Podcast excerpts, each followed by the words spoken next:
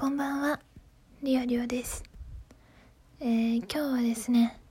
今までレンタで借りてきた漫画の紹介第4弾ということで、えー、前回は BL 漫画で終わりましたけども、今日はね、もうやっていきたいと思います。はい、今日はいいですね。いいです。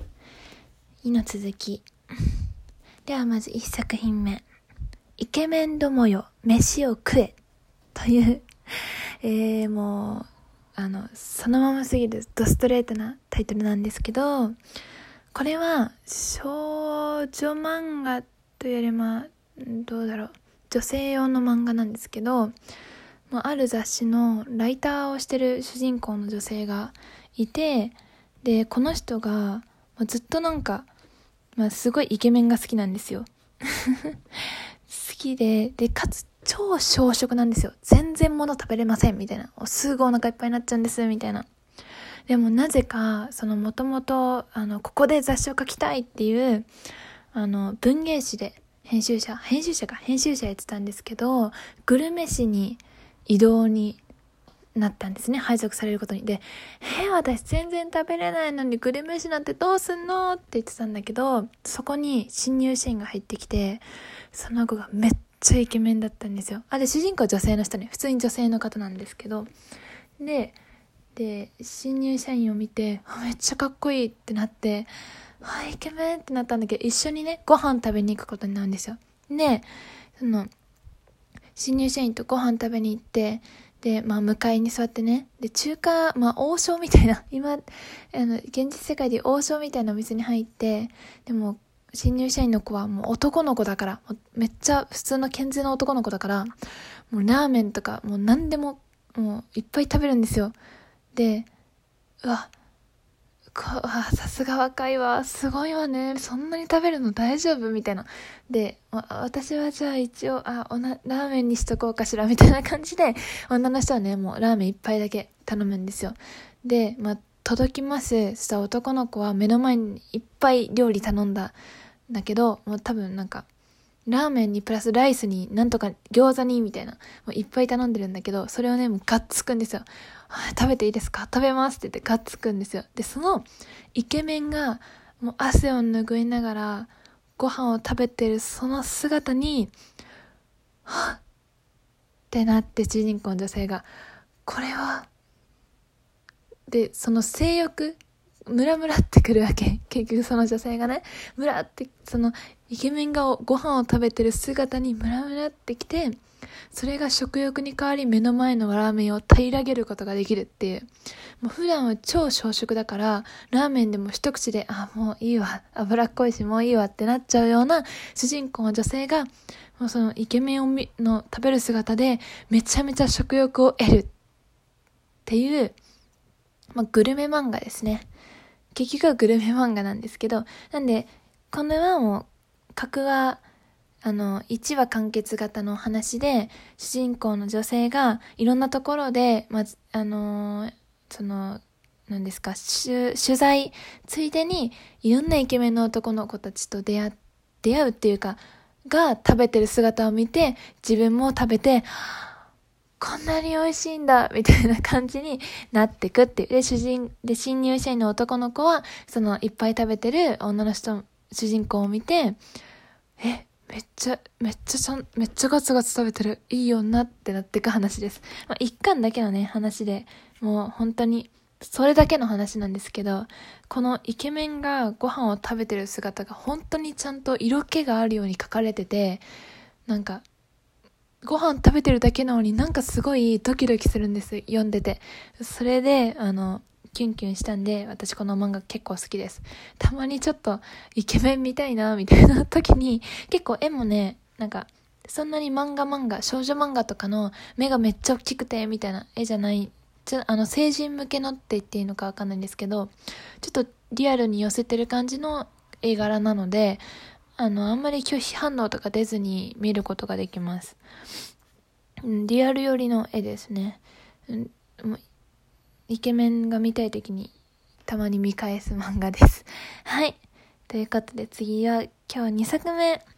えー、ご飯系が続きますが、いただきます。ごちそうさま。という倉橋倉橋智さんの、えー、これは BL 漫画ですね。えー、この倉橋智さんっていう著者が、あの、自分が好きで、まあ、著者買い、作者さん買いしてるやつなんですけど、これは、まあ、シェアハウスをやってる、あの、ヒロトさんっていう、まあ、32、3ぐらいの男の人が、なんかもう道でのたれ死にそうになってた19歳の可愛い系イケメンのハルくんっていうのを、まあ、あの、助けてあげる形でシェアハウスに連れて帰って、まあ、同居してって、で、助けられたハルくんはもうヒロトさん好きってなって、でも、ヒロトさんは、いやでもこんな若い子だし、うーん、みたいな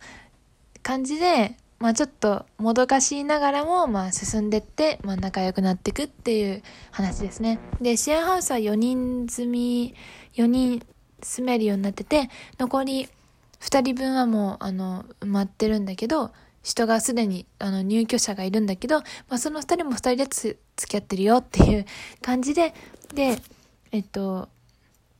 あ、で、それは全員男性で、シェアハウスの中は。で、ヒロトさんとその、もともと入居してた二人は、もともとのそういうゲイとしての仲間で、まあそこに、あの、もとも、元ゲイとかじゃない普通の男の子だったハルくんが来て、まあ、その、ヒロトさんは戸惑いながらも、どう、こう、受け止めるべきなのか、いや、でもやっぱり違うこうあの一時の気の迷いだってことで終わらせようとするのか、まあ、それでまあでもほだされるしみたいな感じのやり手ですねで、まあ、広瀬さんがそういうふうにこうすぐにこう乗り気になれない理由には過去のちょっとあの暗いっていうかあの辛い思い出があって、まあ、それについてもまあどう乗り越えていくかみたいな話になります。まあ、基本的にはほのぼのほのぼのな感じですね。特に大きい、こう、あの、何ですか、話の展開のすご、上下もなく、結構落ち着いて読める作品ですね。あと、主人公がご飯作ってる、ご飯、もうご飯担当だし、実際お仕事もご飯を作る、なんか料理をやってるですけど、それが普通にグルメ漫画みたいに美味しそうに描かれてるのもいい感じ。ただ、まあ、そこの人の作品の中では特別レビューの点数が高い方ではなくてまあなんかとうんあんまなんかそんなにまあ平凡かなみたいな感じの反応してる人もいました。私は結構ねほのぼのするしあのー残そのもう一組もともとの入居者の2人の方の話もあのあってそっちはそっちで幼なじみもともと幼なじみでみたいな話でそっちもそっちで幸せな感じなので、まあ、キャラクターそれぞれでなんかこの子めっちゃ好きみたいなこの人のキャラめっちゃいいみたいなのがあるわけじゃないんだけど話全体としては綺麗に終わるので綺麗に終わってる気が私はするのでそういう意味で好きですね。はい。ということで、倉橋智さんのいただきますごちそうさまでした。では最後、最後も今日3作品目も BL になっちゃうんだけど、一ノ瀬くんは興奮できないっていうやつですね。これはちょっとね、BL なんだけど、うんと、少女漫画っぽくもあり、ちょっと面白い設定のものなんですけど、この一ノ瀬くんって男の子はちょっとクール系の真面目系の男の子なんですね。で、えっ、と、反対に、あの、めちゃめちゃ女好きで、そういうなんかエッチなことも大好きっていう相沢っていう男の子もいるんですよ。もうチャラ、もうチャラ、ザ・チャラ男みたいな。で、あの、相沢くんに対してもお前、お前もっとちゃんとしろよって一ノ瀬くんはね、いつも突っかかるんですよ。でもお互いも敬遠の中って感じですね。で、あの、なんですけど実は一ノ瀬くんはある秘密を抱えてて手首に自分の心拍数を測るなんかそういう計測するようななんでブレスレットみたいなのつけてるんだけどそのまあ特殊な病気である一定数ある一定の値を心拍数が超えちゃうと150だったかなを超えちゃうと女の子の体に一一定時間なっちゃうっていうあの病気を抱えてるんですよ、まあ、体質っていうか。で、たまたまその、ま、いろいろドタこ、ドタバタあって、女の姿になった時を相沢に見つかっ、その、超チャラ男の相沢に見つかってしまい、相沢はめっちゃ好みの女の子見つけたって言って、一ノ瀬が女体化した姿に、を、こう狙おうとするんですよ。っていう、まあ、感じで、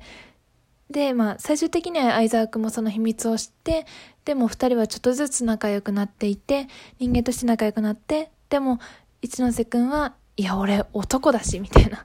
お前、え、みたいな。まで、まあ、いろいろあって、まあ、秘密を守る代わりに条件が見えるかにあるんだけども、まあ、そんな感じで、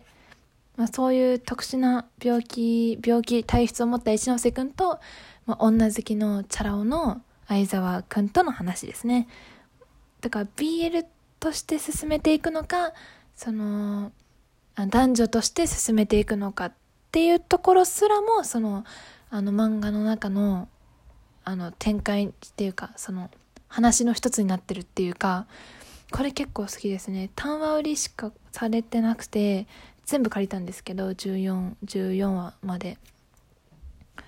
うん、全14巻、1話ずつで14巻まであって全部借りたんですけど、めっちゃこれ面白かったですね。結構絵は少女漫画寄りなので、苦手な人は苦手かもしれないんですけど、女性の方でそんなに BL 抵抗ないかなっていう人は、ぜひ読んでもらいたいです。結構。で、ギャグもあって、うん、読みやすくて好きでしたね。ちょっとドキドキするシーンもあり、女の子として、うん、っていうのもあるので、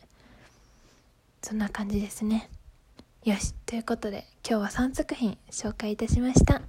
またよかったら次回も聞いてね。それでは今日もお疲れ様でした。おやすみなさい。